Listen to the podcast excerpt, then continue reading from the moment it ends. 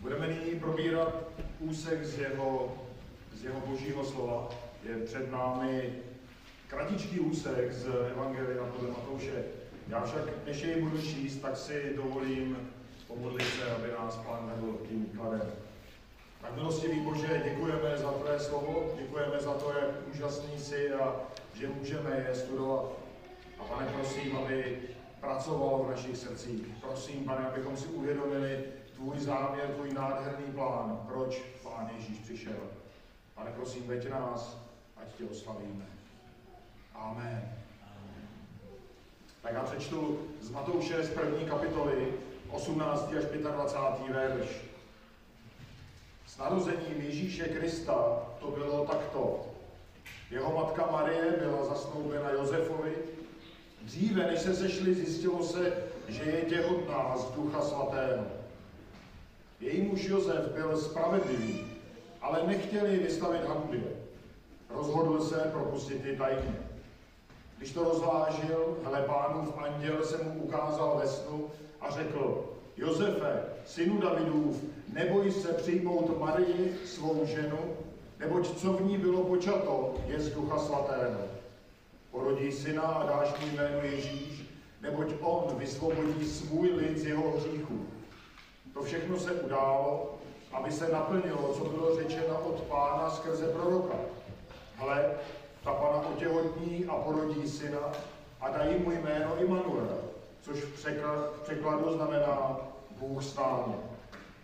Když se Josef probudil ze spánku, učinil, jak mu nařídil pánův anděl a přijal svou ženu. Ale nepoznal ji, dokud neporodila syna a dal mu jméno Ježíš. Tak ten příběh, který jsme teď tady slyšeli, tak je stejně tak známý jako překvapivý a šokující. Teď kolikrát jste tento příběh slyšeli, kolikrát jste ho možná četli.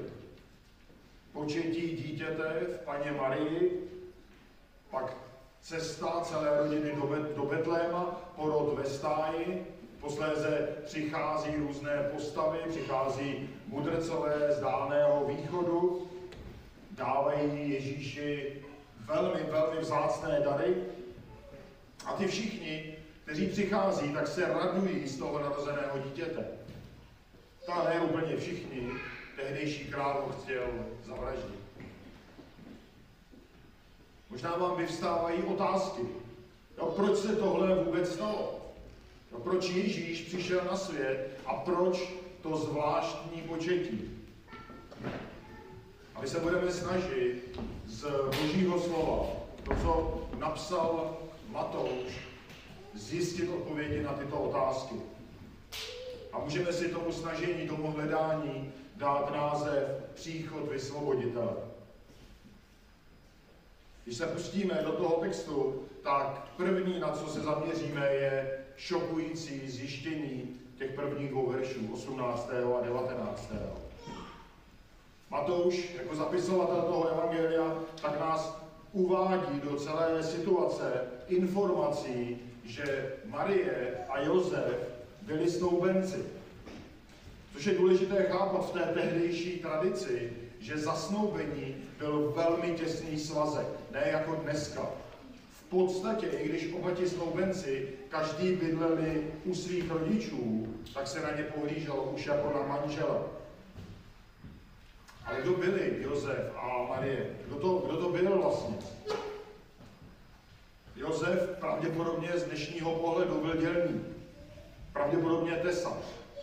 Oba byli velmi chudí, žili v Nazaretě, městě, které bylo nezajímavé. Bylo v odlehlé provincii, byla to v podstatě díra. Ale oba spojovala slavná minulost. Josef i Marie byli potomky izraelských králů. A kdybyste se podívali na těch prvních 17 veršů, které předchází tomu našemu úseku, tak byste nalezli rodokmen, který začíná u Abraháma a pokračuje přes krále Davida až právě k Josefovi. Podobný rodokmen byste našli i u jiného evangelisty, Lukáše. A ten rodokmen patří Marii. On je tam sice uveden Josef v tom rodokmenu, ale je to velmi pravděpodobně proto, že Marie neměla bratra a tudíž její manžel byl tím nositelem té otcovské linie. Takže máme tady dva chudé lidi, žijící v naprosto nezajímavé lokalitě, ovšem s mimořádnými předky. Představte si, že byste osobně věděli, že jste potomky třeba rodu Lucemburku, že vaším pra, pra, pra předkem byl Karel IV. Nebylo by to zajímavé? Určitě ano. Ale co z toho? Nenajíte se kvůli tomu víc. Ale tady musíme chápat jednu důležitou odlišnost. V případě Marie a Josefa to bylo jiné. Protože tehdy, v té době, kulminovalo a doslova bylo každou chvíli k explozi veliké očekávání příchodu Mesiáše. Celý ten národ věděl, že v těch letech přijde Mesiáš. Nevěděli přesně kdy, nevěděli přesně, kdo to bude, ale to očekávání bylo doslova, doslova na spadnutí. A oni očekávali Mesiáš, oni očekávali zachránce, vysvoboditele, který přijde a obnoví tu zašlou slávu Izraele a jeho moc.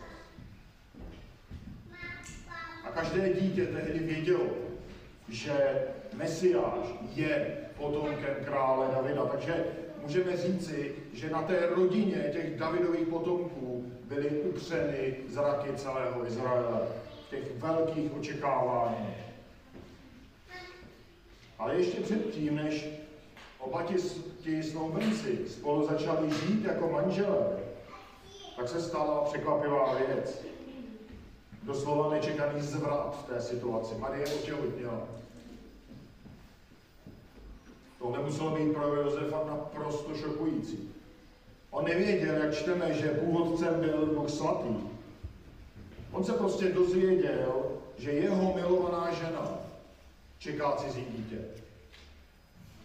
Josef byl spravedlivý muž, muž, který toužil žít podle božího zákona. Ale teď přesně je v situaci, kdy se domnívá, že ta, kterou vkládal své naděje, takže ho zradila. Ale víme také, že Josef byl velmi milosrdný a proto nechtěl Marii vydat veřejnému odsouzení.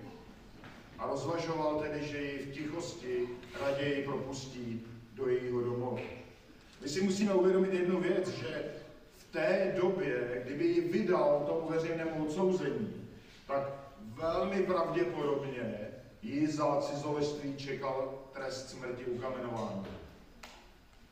A Josef to nechtěl. A proto raději volil tajný rozvod.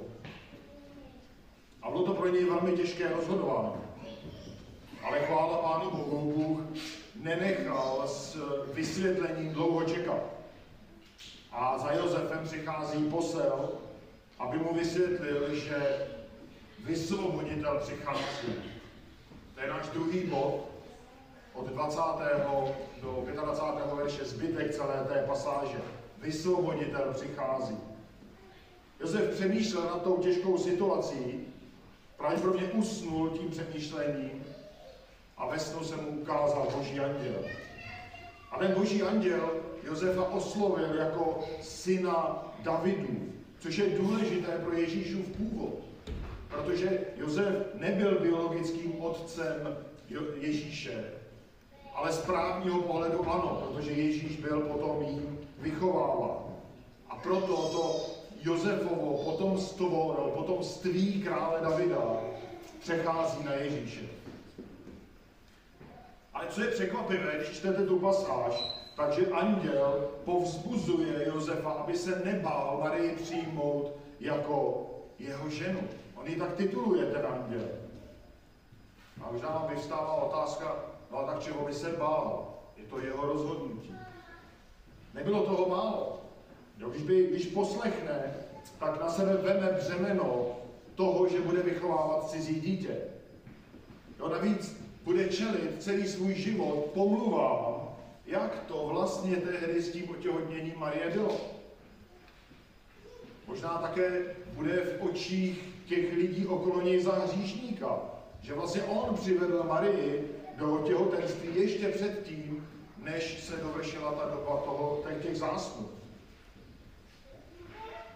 A nebo bude za hlupáka, že si bere nevěrnou ženu s cizím dítětem. Tak nebylo toho málo, čemu by musel v takovém rozhodnutí čelit. Ale možná ještě víc než ta výzva k odvaze, tak je překvapivější to, co dál anděl Josefovi říká. A on říká, že to, co v ní bylo počato, je z Ducha Svatého. On mu vlastně vysvětluje, že to početí není důsledek hříchu, že to není zrada Marie, ale že to je boží dílo v Marijině těle. A tady se musíme krátce nad tím zastavit a vysvětlit si to, protože možná si říkáte, ten Matouš se snad zbláznil, co nám to tady popisuje, co to tady píše. To přece není vůbec možné. Ale musíme říct jednu důležitou věc, že nikde jinde v Bibli nenajdeme podobný případ. Nikde jinde nenajdeme početí člověka takovýmto mimořádným způsobem. To, co čteme, je úplně něco extrémně zvláštního. Ale také tato mimořádná událost lemuje počátek příchodu nebo narození mimořádného člověka. A s tímhle člověkem není srovnatelný nikdo jiný. Je to příchod Ježíše zvaného Kristus, což znamená Mesiáš, což znamená Spasitel, zachránce, vysvoboditel. V Lukáši čteme v první kapitole, v 35. verši, podobná slova, která uh, řekl anděl, tam víme, že to byl Gabriel, říká je Marie a říká, Duch svatý přijde na tebe a moc nejvyššího tě zastíní. Proto také to svaté, co se z tebe narodí, bude nazváno Syn Boží. Ta andělová slova, kdybychom šli jako do hloubky toho textu, tak nám připomínají první řádky Bible, knihy Genesis, úplný počátek stvoření. Tam totiž čteme v prvních dvou verších první knihy, první kapitoly. Na počátku stvořil Bůh nebesa a zemi. Země byla pustá a prázdná, temnota byla nad hlubinou a duch boží se vznášel nad vodami. Tehdy svatý duch se vznášel nad vodami, které tvořily povrch země. A svatý duch všechno překrýval.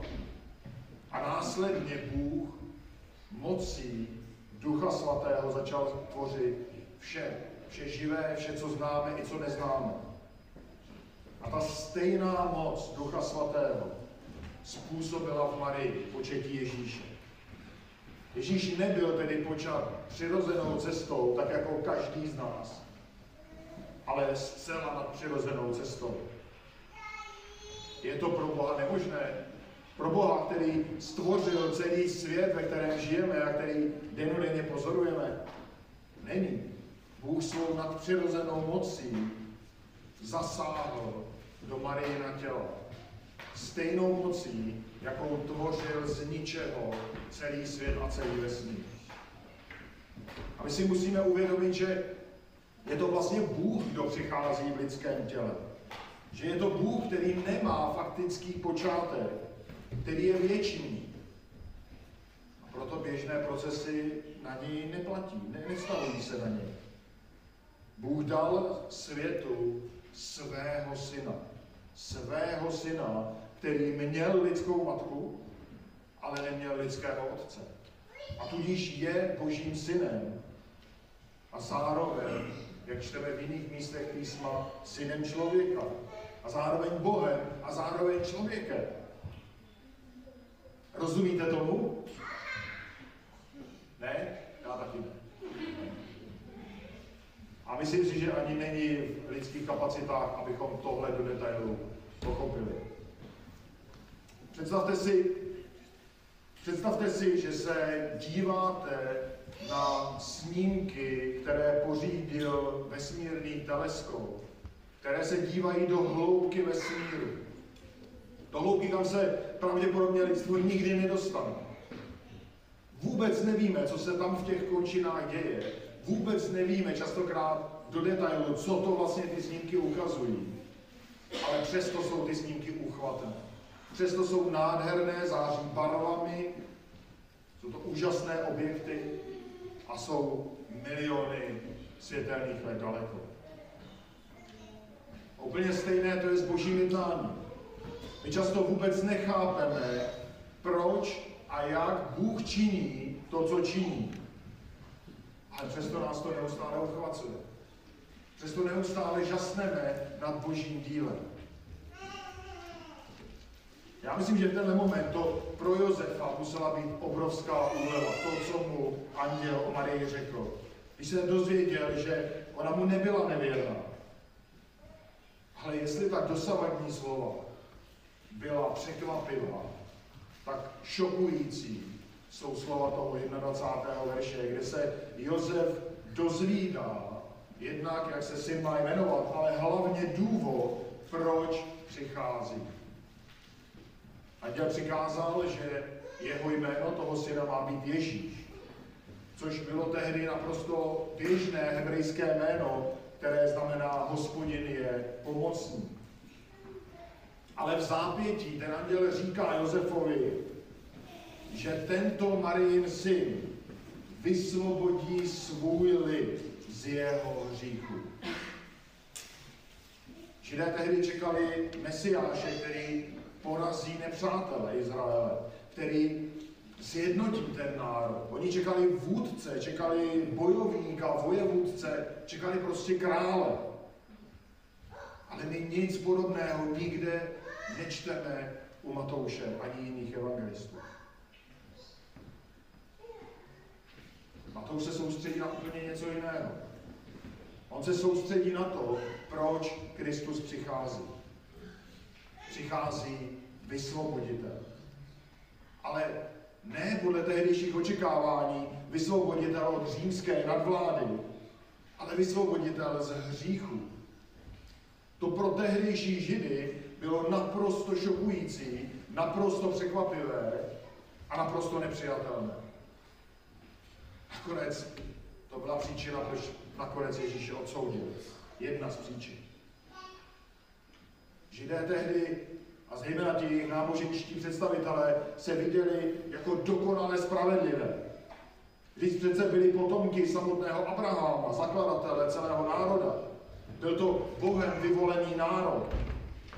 Ale oni nechápali, stejně jako mnozí lidé nechápou dnes, že před Bohem žádná lidská spravedlnost neobstojí. Žádné zásluhy, žádné skutky neobstojí. Je to možné? Sám král David napsal ve 14. žalmu tato, tato slova. Poslouchejte dobře, jsou to docela tvrdá slova. Blázen si v srdci říká, Bůh není. Lidé jednají zvráceně, páchají ohavné činy. Není, kdo vyčinil dobro. Hospodin zhlíží z nebes na lidské syny, aby viděl, zda je někdo rozumný, zda někdo hledá Boha. Všichni se společně odvrátili a jsou zvráceni. Není, kdo by činil dobro, není ani jednoho. Tato slova, napsaná před třemi tisíci lety, dodnes usvědčují každého člověka z hříchu, z nedostatečnosti před Bohem. Mnohokrát řečené slovo hřích v tom řeckém významu znamená minout cíl. No jako když střílíte na střed terče, ale šípy, které tam posíláte, létají na metry úplně někde jinde. Úplně stejné, vážení přátelé, je to s našimi skutky. Když si myslíme, že střílíme přesně na terč spravedlnosti a máme z toho dobrý pocit, úplně jsme vedle. Úplně se mýlíme. A přesně proto Každý člověk potřebuje na prvním místě právě vysvoboditele ze svých hříchů. Ne z nemocí, ne z chudoby, ne z jiných těžkostí, které ano, tíží naše životy, ale potřebujeme spasitele, vysvoboditele z hříchů. Protože právě naše hříchy každého člověka staví do nepřátelství proti Bohu a staví jej do role odsouzence na smrt. Možná vám to přijde tvrdé, tahle slova, ale jsou alespoň jednoznačná. Ale nejúžasnější na tom je, že Bůh dal řešení. Bůh ve své lásce dal svého syna, Pána Ježíše Krista. On zajistil záchranu ve svém vlastním synu. Pán Ježíš, když přišel na svět a po celou dobu, co působil, tak žil naprosto čistý život. Byl naprosto dokonale spravedlivý. A přesto zemřel na kříži brutální, hnusnou smrtí. A právě touhle obětí vykoupil svůj lid. A proto každý, kdo věří, že Kristova oběť jej osvobozuje od hříchu, že jej očišťuje od hříchu, tak je vysvobozen. Je ospravedlněn před Bohem. A nese ne svoji, ale nese Kristovu spravedlnost, která má skutečnou cenu. Jen skrze víru. Jen když člověk uvěří ve výkupní oběť Pána Ježíše Krista. Žádná jiná cesta není. A tahle ta cesta začíná upřímným pohledem na sebe samého. Milí přátelé, podívejte se do svých životů. Jsou dokonalé? Jsou dokonalé, spravedlivé? Můžete s čistým svědomím říct, že následující slova vystihují váš život?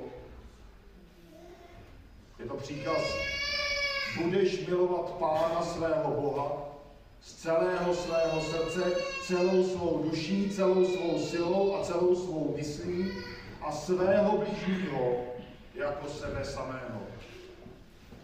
Platí tohle pro vás? Žijete takto? Myslím, že žádný člověk. Ne, myslím. Jsem si zcela jistý, že žádný člověk a ten jediný člověk, který toto splnil, byl Pán Ježíš Kristus.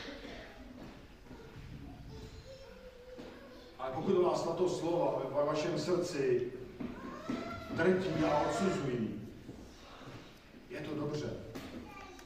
Ale nezůstaňte v tom a vězte, že ta záchrana je v tom, který přichází, Pánu Ježíši Kristu, který se tehdy narodil a začal ten život takovým mimořádným začátkem. Věřte v tohoto osvoboditele, věřte v tohoto spasitele, protože ten vysvobozuje každého, kdo v něj věří před odsouzením, které Bůh připravil pro ty, kteří odmítli Kristovu oběť. Ale pojďme dál v tom textu. V téhle té události, kterou si každé vánoční svátky připomínáme, tak boží plán spásy vyvrcholil. To, co Bůh měl připravené na začátku světa a o čem mluvili celá staletí, spíš tisíciletí proroci, tak té noci v Betlémě se naplnilo. V 22. a 23. verši toho našeho textu, tak tam Matouš připomíná proroctví jednoho proroka. Čteme tam, co bylo řečeno od pána skrze proroka. Bůh použil tehdy jako nástroje proroka Izajáše, aby stovky let předtím, než Mesiáš přišel, předpověděl jeho narození. A Izajáš právě použil to jméno Immanuel, které tady čteme, které Matouš překládá jako Bůh s námi. Nejde o klasické jméno, ale jde o titul a přesně nám to ukazuje, jak Ježíš je lidem blízko. Každému, kdo v něj věří, je Bůh s námi. Spasitel se narodil, přišel na svět jako člověk, ale nejenom to, už jsme tady četli z Izajáše, prosím, poslouchejte, jaké tituly prorok Izajáš Ježíši dává v 9. kapitole, 5. 6. verš. Neboť chlapec se nám narodil, syn je nám dán, na jeho rameni spočinulo panství Dal mu jméno podivuhodný rádce, mocný Bůh, věčný Otec, kníže pokoje. Nebude konce vzrůstu jeho panství a pokoje na Davidově trůnu a nad jeho králováním, aby ho mohl upevnit a posílit v právu a ve spravedlnosti od nynějška až na věky. Horlivost hospodina zástupů to učiní. Když se Josef probudil, tak já věřím, že se v jeho srdci rvala radost z té Marijiny nevinnosti, ale zároveň tíha toho břemene té nadcházející odpovědnosti. On poslechl ta andělova slova, přijal Marii jako manželku a vy víte, ten, jak ten příběh dál pokračuje, nežili spolu jako manželé do té doby, než Marie porodila svého prvního syna dostal své jméno, kterému anděl určil Ježíš. Vážení přátelé, tenhle text nás učí, že tím hlavním důvodem, proč slavíme Vánoce, nejsou dárky. Děti možná nesouhlasí. Možná se bouří tam nahoře. Ale je to tak. Nejsou to dárky. Ale není to ani to, že můžeme být s blízkými. Byť oboje je pěkné, rozhodně. Ale Vánoční svátky jsou připomínka vrcholu plánu spásy. Že spasitel, vysvoboditel přišel v lidském těle. A jak čteme kousek dál v božím slově, ten jeho příchod nebyl bezdůvodný. V Marku čteme v desáté kapitole tento verš. Vždyť ani syn člověka nepřišel, aby si nechal posloužit, ale aby posloužil a dal svůj život jako výkupné za mnohé, za svůj lid. Kéž je to jednou i pro vás. Kéž můžete i jednou ze srdce říct, můj pane, můj Bože, pane Ježíši. Amen. Tak milostivý Bože, děkujeme za tvé úžasné slovo. Děkujeme, že jsme ho mohli probírat. A pane, prosíme, pracuje v našich srdcích. Pane, ty víš, kde každý stojíme. Pane, jednej a oslav se v našich životech. Prosíme, pane, použij si tyto svátky k tomu, abychom ti byli blíž, abychom tě následovali a pane, proměňuj naše životy tak, jak ty si přeješ. O to tě prosíme ve jménu našeho Spasitele, Pána Ježíše Krista. Amen.